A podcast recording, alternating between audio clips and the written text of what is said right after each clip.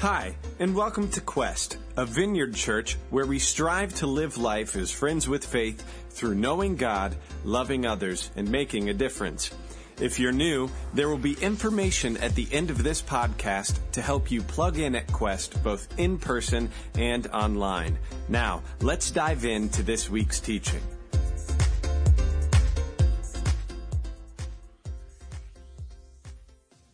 So, as we get into our message today, uh, we're continuing our second part in a series called uh, uh, Conversations. It's a series in prayer, and uh, the whole goal this summer that I feel like God wants to do with us, I feel like He wants us to have a special focus this summer, all of us, on growing in prayer growing in our ability to understand how God wants to interact with us. So I want to encourage you to do that. Last time we talked about praying first and we went through how Jesus taught us to pray. And how's that going? Is it, is it going well as far as using that as an outline, Jesus prayer? Or, or how many of you are actually using the pray first throughout the day and that, that phrase has come into your mind and it's making a difference in your prayer life? I hope it is. Uh, and I just want to encourage you to continue to do that.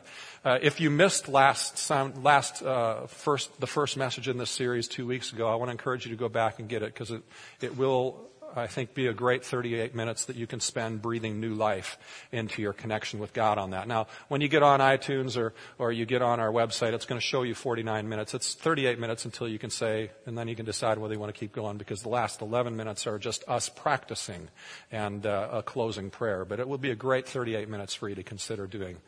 As we continue our series today, I want to remind you of the core question. Our core question of this whole series is simply this. What would it look like if prayer became the most prominent aspect of everything we do.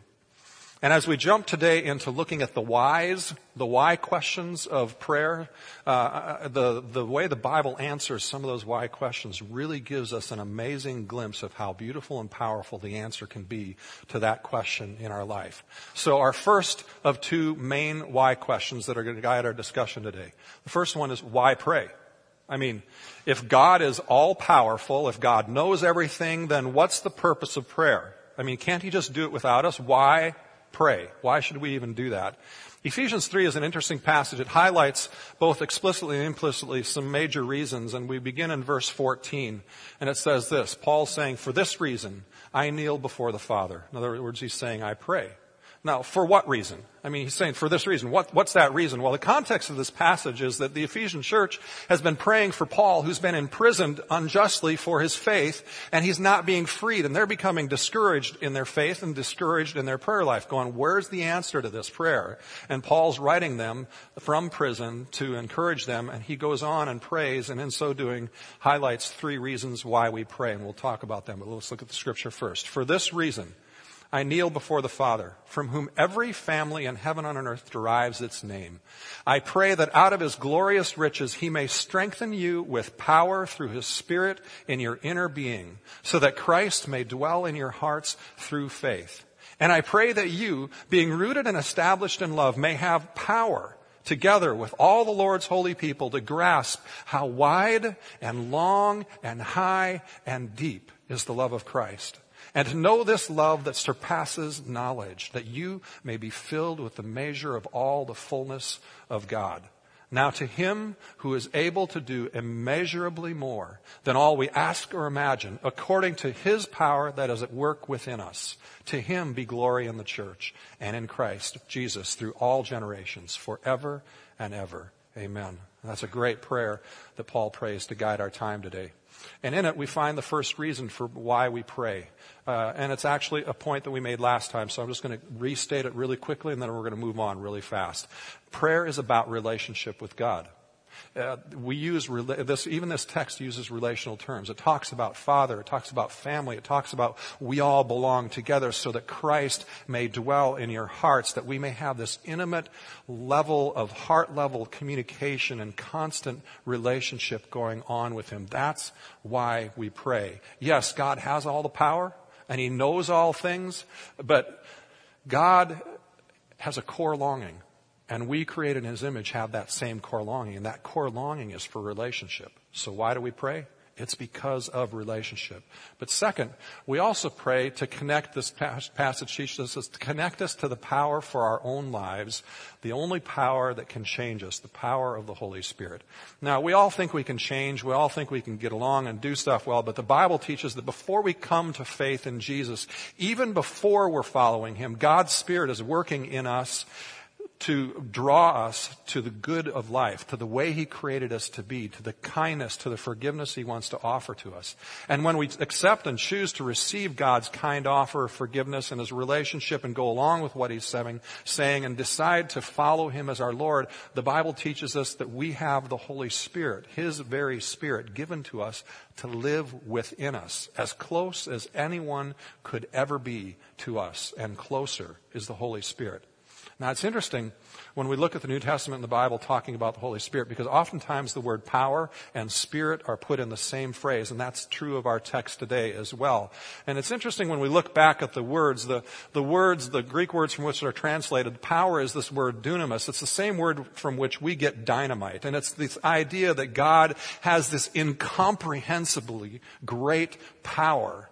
He created everything. He's this amazing power. And then, and then the word for spirit is actually a word called pneuma, and it's literally translated wind or breath. It's only translated wind in one place. We're going to look at that. Every other place it's translated spirit. And the concept of this is that the Holy Spirit, God Himself, breathes and speaks things into existence. He breathes the power of life into your situation wherever you're at.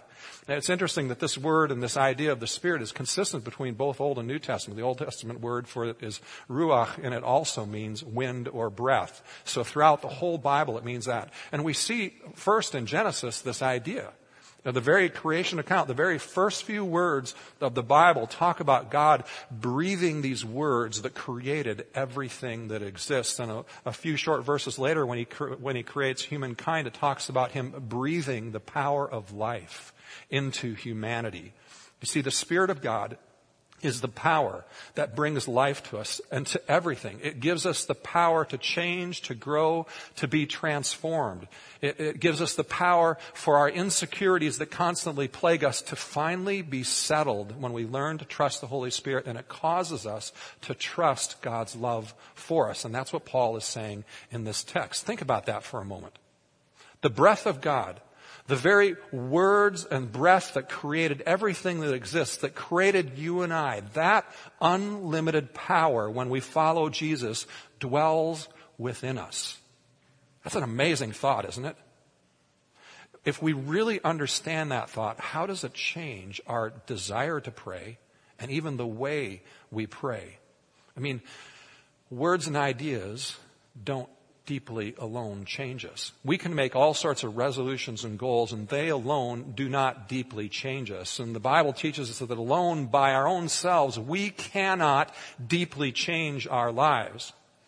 It's the Spirit of God drawing us and inviting us and empowering us. Even before we acknowledge Him, the Bible says, the change, the positive change that comes in us is a result of His Spirit engaging us, trying to draw us to Him by His kindness, by His patience, by His, by His love to us, to empower change. I remember a situation that for me, for me illustrates this. It was a situation with tons of conflict, and there were, in this instance, a lot of people in the room when this conflict was going on who actually had, it was the kind of conflict they had their phones out ready to call 911. It was that, it was that type of conflict going on. and it was all directed against one person in the room. And I remember watching and looking at this person, seeing them as they, as, as this group of people just ripped their character to shreds and, and were yelling and taking aggressive body posture to him. And I remember watching the person, they were just calm were calm, peaceful. They were even jovial. And they just came back with just the most relaxed answers over and over again. And after it was all done, half the people in the room went up to him and said, I'm amazed that you could make it through that with that kind of a presence. And the person, uh, in talking with him later, said, you know, they went home in that night and, and they, they kind of felt the emotion a little later and dealt with the emotion in a little bit different way because it became more real. But they said, in that moment, I had this sense of this presence, this unnatural. It wasn't like me. It was just something that was with me that empowered me. And see, I suspect many of us, maybe most of us, if we think back to our life, have probably had some of those same situations happen where we faced something really highly challenging. Maybe it was a conflict. Maybe it wasn't. Maybe it was, maybe it was a devastating loss or maybe it was this time period in your life when you had this uncommon level of stress and threat to your personal or financial security of, in your business or, or, or at home or whatever. Or maybe, maybe it was a time when there was an accident or maybe you had a child in the hospital and it just was something that should have really tanked you. But in that moment, whether it was a few minutes or a few months of dealing with it, after you got through it, when you looked back, you thought, or somebody said about you in that moment, I don't know how you managed to cope with that the way you did, how you managed to have that sense of calm and clarity and presence, right? That's the Spirit of God coming to you in those moments in that moment to breathe life and strength into your situation. Why do we pray? It's because prayer causes us to commune with the very power of God that actually brought us life and continues to bring us life in all situations that we face. And the third reason why we pray is, is related to that. It's that God chooses to place this unlimited power of this Holy Spirit in us and to a degree limits the release of that power by your prayer life. We've been talking about the Spirit as wind. But allow me to mix metaphors here for a moment because Jesus in John talks about the Spirit also as water. In John 7, he says this Whoever believes in me, as the scripture has said, rivers of living water will flow from within them. And by this he meant the Spirit. Rivers of living water flowing out of us to bring life to people around us. I don't know about you, but that concept of that role of the Holy Spirit in prayer in my life really motivates me. I mean, if I have to pray for 10 people or 20 people or 200 or 500, it doesn't matter. I, I want to pray when I have that kind of motivation because God's going to show up and, and I'm going to get to see a miracle and see something happen in that time. And hopefully as we learn to sense the Holy Spirit and learn this thing of called prayer and this relationship with God, we, our odds of seeing miracles and healing and things like that increase because we sense Him better, but, but it's worth it to be involved in this endeavor to pray we also see the Spirit flowing out of us toward others in the Ephesians passage we looked at just a minute ago as well. It says, Now to Him who is able to do immeasurably more than all we ask or imagine, according to His power that is working uh, within us. And then it goes on and says, To Him be glory in the church and in Christ Jesus throughout what? Throughout all generations. What's that, what that's telling us is this Holy Spirit power that He puts within us is intended to move outward to infect our entire generation through us. If it's going to affect all the generations, it's got to affect ours. And it's got to be this outward thing to affect our community. Learning to interact with God in prayer is our learning to release the power of God placed within us to flow outward for the benefit of the people around us. I mean, notice as well in Jesus' passage when he talks about the rivers of living water flowing out of us towards others, and in this Ephesian passage, both when Paul turns us outward, the pronouns change. They're no longer you, but they're we. They're us together. They're who we are as a people, as a church, praying together is the greatest measure of the sense of power and prayer and the Holy Spirit being released. See, the first few verses of that Ephesians passage are all about you, aren't they? They talk about, so you will have the power in you. So you will know and trust God's love for you so that you will become solid in your connection with God and who He is. But it doesn't stop there. It moves on because the work of the Holy Spirit in us has a purpose beyond who we are to do immeasurably more. To allow the rivers of living water, even if you feel like, oh, my river's just a little trickle. My Little river is just a little stream. I mean, lots of them put together, they form the Ohio River, they form the Mississippi River, and they are huge and powerful and big when we form our prayer together. Even if you are small, just do it together. Pray first. Pray first. That habit creates this momentum as we all do it together to allow this rapidly rising water and power of the Spirit to continue to increase in us to do what? To do what? The text says, immeasurably more than all we could ask or imagine. That's amazing, isn't it? I mean, I know some of you, some of you can imagine an awful lot. I know I can imagine an awful lot, but the text says immeasurably more than all we could ask or imagine is what the Holy Spirit wants to do through us when we learn this prayer thing of communion with Him and releasing the power. How, when we really understand that, how is that going to change the way we think about prayer and are releasing that immeasurably more? See, praying first helps us release that power of God into every situation, whether it's work, family, home, or when we're just alone. Next week, we're going to talk more about that idea of power when we talk more about how we pray and, and how that might affect the way we pray. But for today, let me just leave it here. The choice is ours. The choice is ours. We can live from our own human power, or we can tap into this unlimited power that God has placed within us and release that as rivers of living water flowing out of us to bless other people and do amazing things that you can't, I can't imagine yet or even ask for because we don't even know how to ask for it. So why pray? We pray because of relationship. And we pray to get in touch with the power of the Holy Spirit within us and how He wants to bring change and convince us of His love and His kindness and His goodness. And we pray to release that unlimited power to be a blessing to people around us as well. So, but some of you might be thinking, okay, that, that's all well and good, Ross. I, I get that. I understand that. But I prayed and my mom still died of cancer. I prayed and my family still fell apart. I prayed and even tithed my money, giving 10% to the church, but I'm still struggling with tight finances. I know why I should pray, but, and here's the second major why question that comes up when we talk about prayer. Why does God sometimes not answer prayers? Or why does it at least seem like he's not answering prayers? What's up with that? What's going on? What, what's God doing in that? How am I supposed to respond in that space when I'm in my relationship with God? Well, we're going to talk about a number of ways uh, that God speaks to that concept of unanswered prayer or prayers that we don't understand the answer to yet. The first one is this praying sometimes doesn't seem to be answered because we pray with wrong motives or wrong goals in our mind. There's a day I remember well as, parent, as a parent. I was parenting a, back when one of my kids was a toddler. It was a day that I was playing out in the front yard, and it seemed like I spent 60 minutes running everywhere to block them from getting in the road, trying to constantly say no and redirect them. I don't know what it is about toddlers. They just think the road's more fun to play in than the grass. And so I, I was exhausted. It was fun. It was great, but it was like an intense, fun day of trying to train a dog for an invisible fence, minus the shock collar. I, I thought about the shock collar, but I didn't do it. Hey, you're laughing because many of you thought about that too, right? I was just trying to teach them to teach, the, teach them to respect a boundary, to redirect them and teach them that the yard is safe and the street's not safe. And honestly, that's the way God deals with us sometimes in unanswered prayers. It's this silent no, or sometimes the no we don't want to hear that He's saying to us, and He's, He's jumping our way, trying to keep us from something that looks good, but isn't good, or isn't best for us.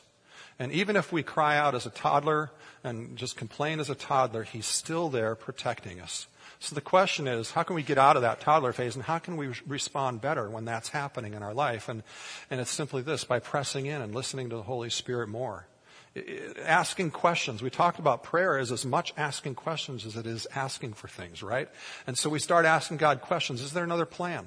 Or, God, can you show me my heart in this? And we try to connect with Him and allow the power of the Holy Spirit to come to us like the Ephesian passage even talks about so that we can grasp, so that we can understand, so that we can grab hold of the good, the pure motives, the best goals for our life and for the life of people around us. James 4 even puts it very explicitly. It says this. It says, when you ask, you do not receive because you ask with wrong motives that you may spend what you get on your pleasures.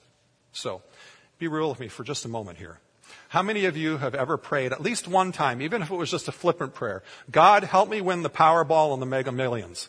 Or, God, help me make the penny stock pick of the century where I can take $500 and turn it into millions. I mean, come on. Everybody's prayed that, right? At some point in their life. And we've always been, in that moment, we've always been swearing, I'll, I'll be more generous than everybody else. I'll give a lot to the church. And Proverbs 16:2 says this. It says, all a person's ways seem pure to them.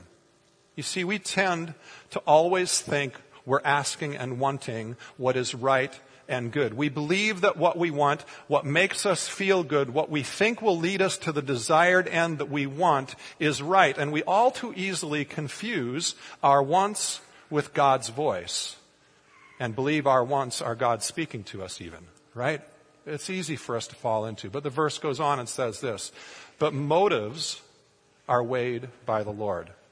I can't tell you how many times I've prayed for things that I thought were good and right for God to get me into an opportunity or get me out of a job to a better one or for God to set the record straight when I felt like I was dealt with unfairly or, or to provide me more money or a better car or whatever it was and God didn't answer. And most of those situations because of God's grace and preventing me and my bullheadedness from just going and acting and moving on Uh, got me to the place where I usually ended up realizing my motives were wrong or my goal was not best and what God had wanted to have for my life. You see, we all so often believe that what we want is what we need and therefore also what God wants. All the while, God has something better in mind for us than we can imagine or think at that moment. 1 John 5 even puts that into words with this amazing promise. It says, this is the confidence we have in approaching God that if we ask anything according to His will, He hears us. And if we know that He hears us, whatever we ask, we know that we have what we asked of Him. Isn't that an amazing promise?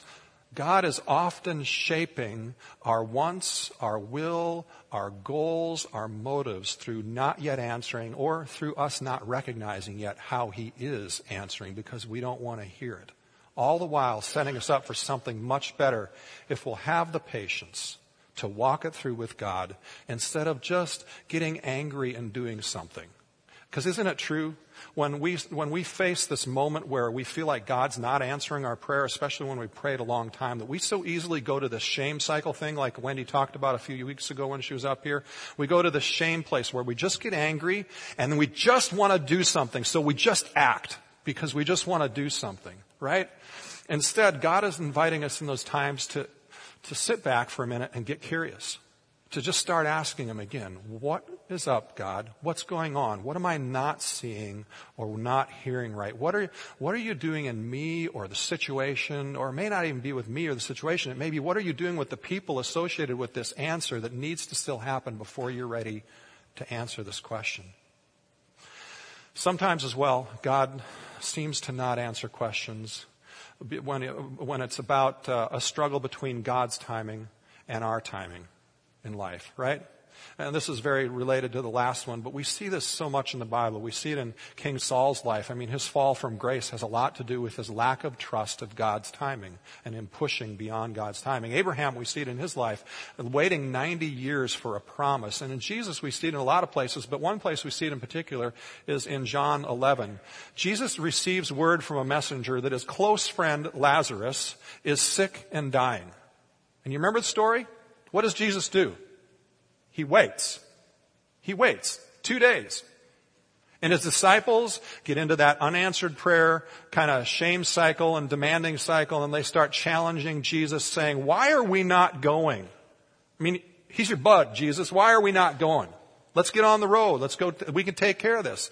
But when you read that whole story in context, both what Jesus did and said uh, throughout and towards the end, we could paraphrase it this way. Jesus' answer to us is, I'm waiting so as to provide an opportunity to strengthen your faith and strengthen other people's faith by making the timing and circumstances even more ripe for God to receive glory. Even in this interaction, we see this thing, this anger and this pessimism on his disciples. And until they see the answer, then they go, wow, God, this is better than I imagined it could be. And we learn from that. So God is often shaping our curiosity and our perseverance by, by, these times when we feel like He's silent in His answers about what He's going to do and when He's going to do it and how He's going to do it. There's another illustration I think that, that, points this out really powerfully for us that's very close to many of us here, or we will know about it at least. We support WARM, Westerville Area Resource Ministry, a lot, right? We do all sorts of things. We support them out of our regular missions budget. We do a 5K for them. We do a lunch club in the summers, helping feed kids, and we, we do the garden project, trying to create produce and, and raising money as well for people in need. And, and Scott Marrier is uh, uh, one of our elder board members here, and he's also the executive director of WARM. And they relocated about a year ago to a new facility.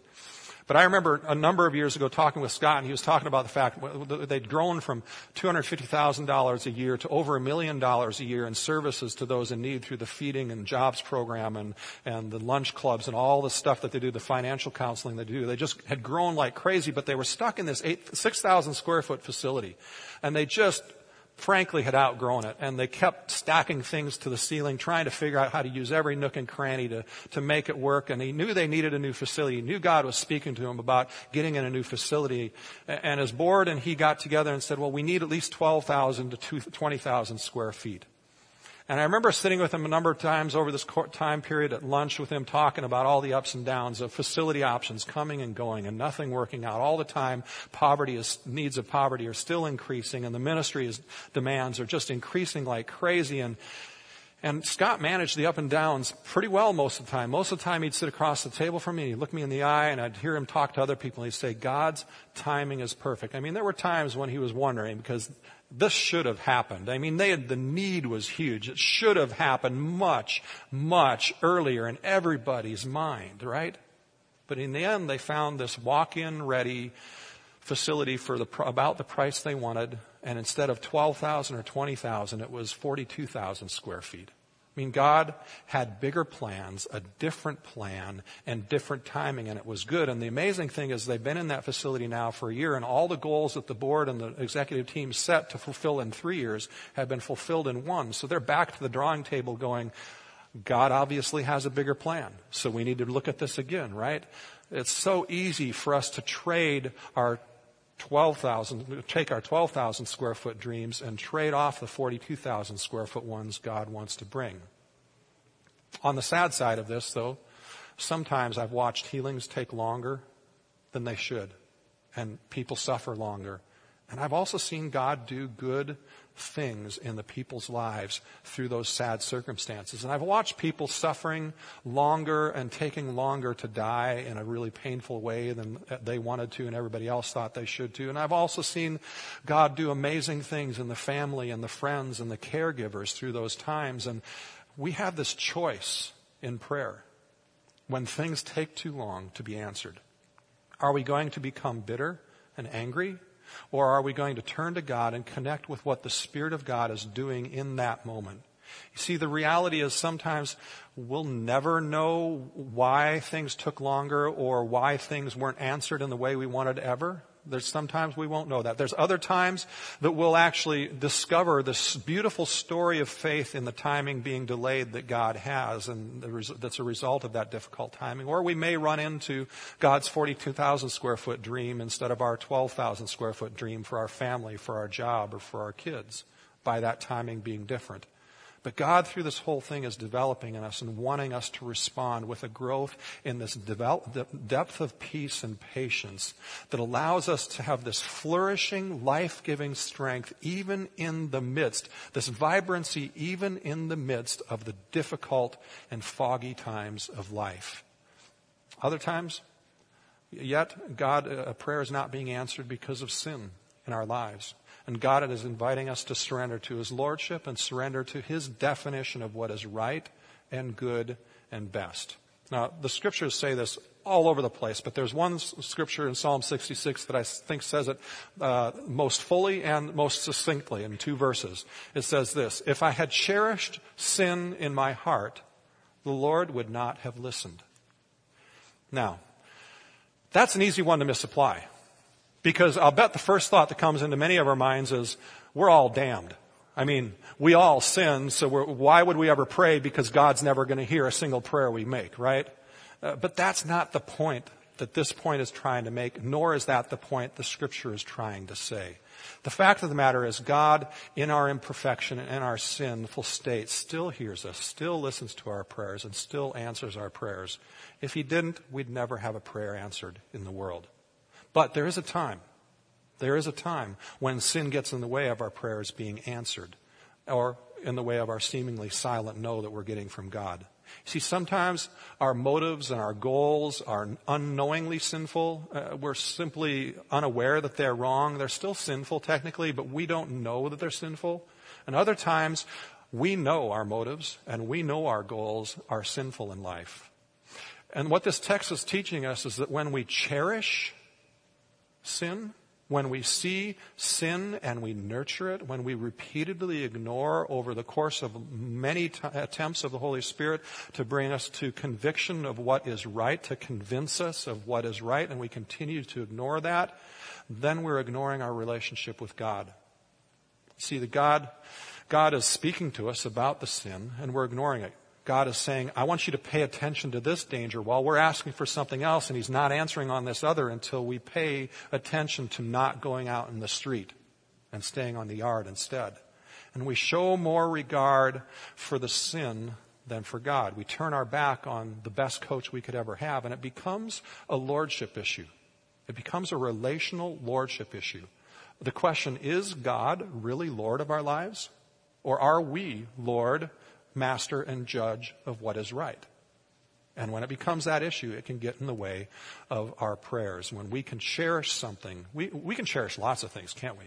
We can cherish money. We can cherish a form of entertainment. We can cherish our freedom of expression. We can cherish a dream. We can cherish a relationship. We can cherish almost anything, right? And we can live in knowing disobedience to God. And when we cherish or love something, we can come up even with the craziest reasons why it's good and right, can't we? I mean, all we have to do is look at junior high love to understand the craziest reasons that we can come up with to justify love sometimes. We can even cherish bitterness. I remember a time in my life it was particularly difficult where I was cherishing bitterness. And it was just this place where there had been just some awful, horrible, behind the scenes stabs in your back things going on. And, and I felt like I was right and they were wrong, and I mostly was. At least I think I was. You know, it doesn't really matter if I was or not. But the point is, my prayers seemed to bounce off the sky and bury themselves in the dirt until I brought myself to soften my heart and, and repent to God and give forgiveness and walk out giving mercy to people who had treated me poorly. I cherished bitterness and it got in the way of my sin, uh, of my prayer. Sin that we know is sin, that we do not confess, that we do not turn from, that we repeatedly cherish and justify and make excuses for becomes a relational barrier. James says it most, most uh, talks about this, and we've quoted this passage a number of times, and I, I think I keep bringing it back up, and others keep bringing it back up when we're talking because this is so important. This is so important for us to understand and get this habit that this verse talks about in our lives. It says this, therefore confess your sins to each other and pray for each other so that you may be healed. We don't get healing until we do this piece well. And then it says the prayer of a righteous person is powerful and effective. We need others to help us discern, to help us navigate forgiveness and being free of sin. And sin is anything. Sin is anything that damages your relationship with God, damages your relationship with others, damages ourselves, or damages creation, where we're not good stewards of creation. And confession of sin is the way we close the door on that sin. We close the door on the enemy's involvement in that sin, and it leads to us creating an environment in our life where we can be restored, where healing can and does happen. It's like th- this, this piece of the pie is the cleaning of the wound and, and dressing the wound so that it can even begin to heal and give that opportunity to us.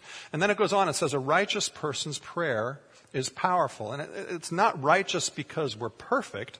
We're not perfect. It's righteous because we're made righteous by Jesus' forgiveness. We, we remain in this continually responsive place to our guilt that the Holy Spirit convicts us of, that's real, and we don't go to the place of condemnation that keeps us turning away from God, but instead we turn directly to God and we ask for forgiveness and we receive the forgiveness and we move on in the healing power of the Holy Spirit. We continually remain responsive to that cycle in our lives.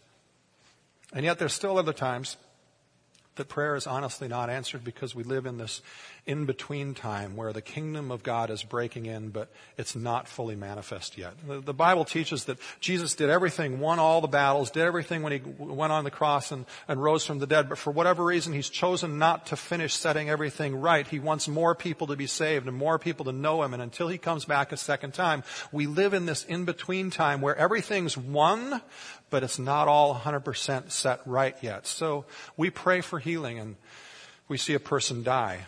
And then we go to the funeral and we say things like, it's better for them to be with the Lord. than it is to be in this body. And yet we still struggle, don't we? Why do we still struggle? Well, I'd submit to you that we struggle because we're facing a legitimate sense of what is truly God's intention, what is innately right and good. We know death is not right. We know sickness and disease are not right. We know social rejection and depression and psychological ailments are not right. We know identity issues in whatever form they come are not right.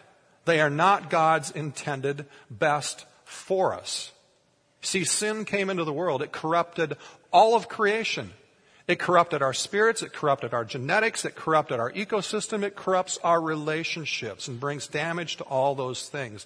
And the purpose of prayer in those times when we're stuck in this now and not yet, trying to figure it out when it's going to happen, or if it's going to happen before we die or before Jesus comes back, prayer is this process of finding God's best for us emotionally, spiritually, and physically for us to navigate those struggles that we face in life. I think Romans 8:10 says it really really well. It says this, but if Christ is in you, then even though your body is subject to death because of sin, he's talking about this in-between struggle, this now and that's not yet struggle. Even though your body is subject to death because of sin, the Spirit gives life because of righteousness.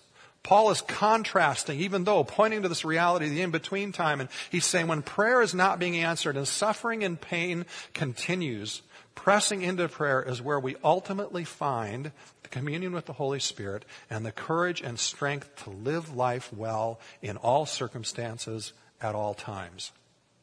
And finally, sometimes I think prayer is not answered in the way we think it should, or in the time, or, the, or in the or whatever, because God is simply unpredictable and exciting in His nature.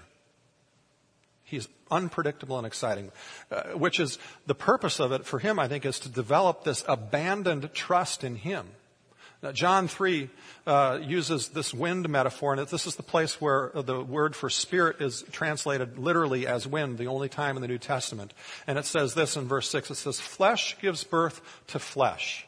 In other words, we can do a lot on our own, and we, create, we can create something that will, in the end, lose energy and die. And it goes on and says, but spirit, when we learn to have this communion and work with the Spirit, work with the wind of the Spirit, He gives birth to Spirit. We can learn to be empowered by this unlimited power of the divine presence. And then Jesus goes on and says this, you should not be surprised at my saying, you must be born again.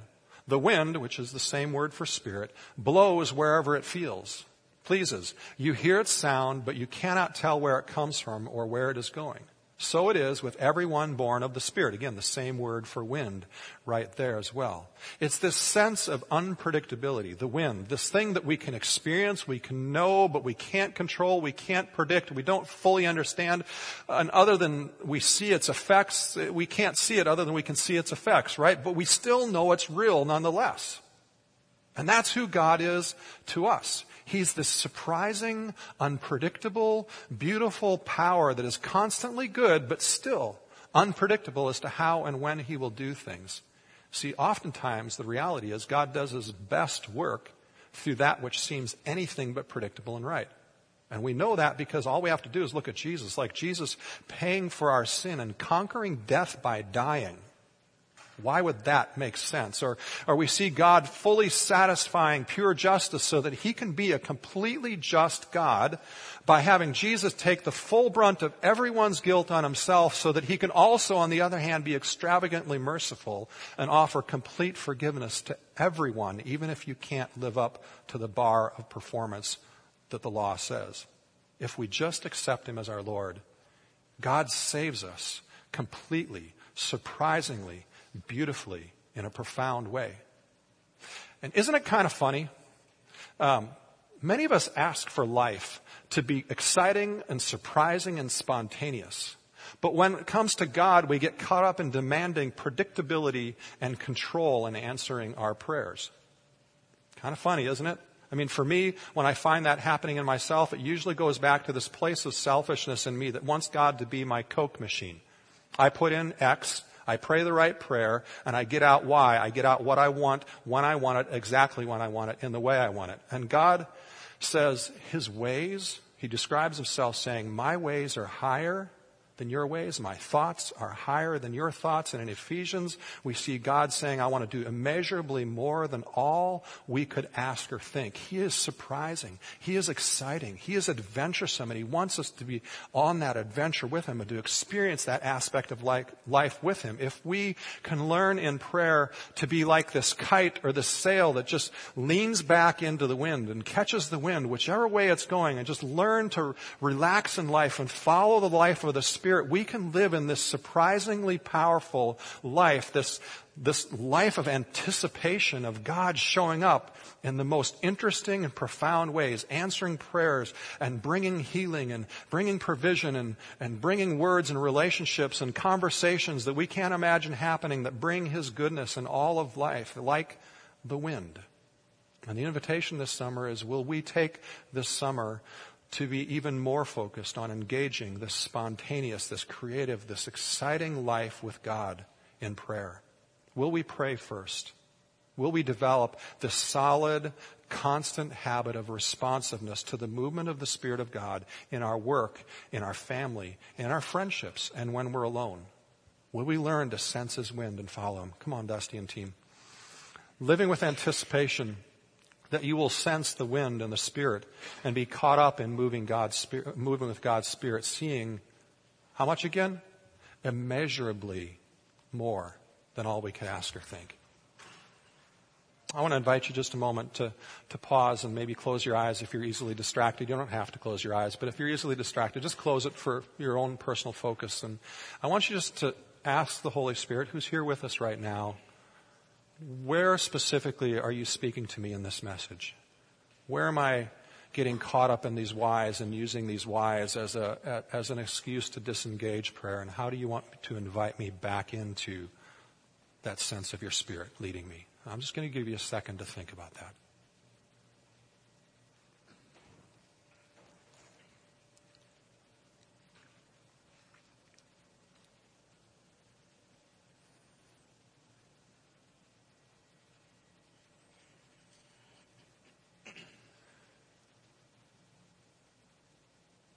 Lord, I just on behalf of all of us, I invite the presence of your Holy Spirit that is already with us. Lord, I ask that you would boil up in us and that you would, you would become those rivers of living water that we haven't learned to release, that we haven't learned to follow, that you would become and help each one of us put our arms out wide and to sense in the surrendered prayer place uh, uh, your Spirit's direction each moment of each day that we would rest in the power of your Spirit and learn the amazing power that that is. Come, blow on us, Lord. Let us know your wind. Let us know your presence. Teach us, Lord, to have prayer, full communion with you, to know who you are and who you want to be.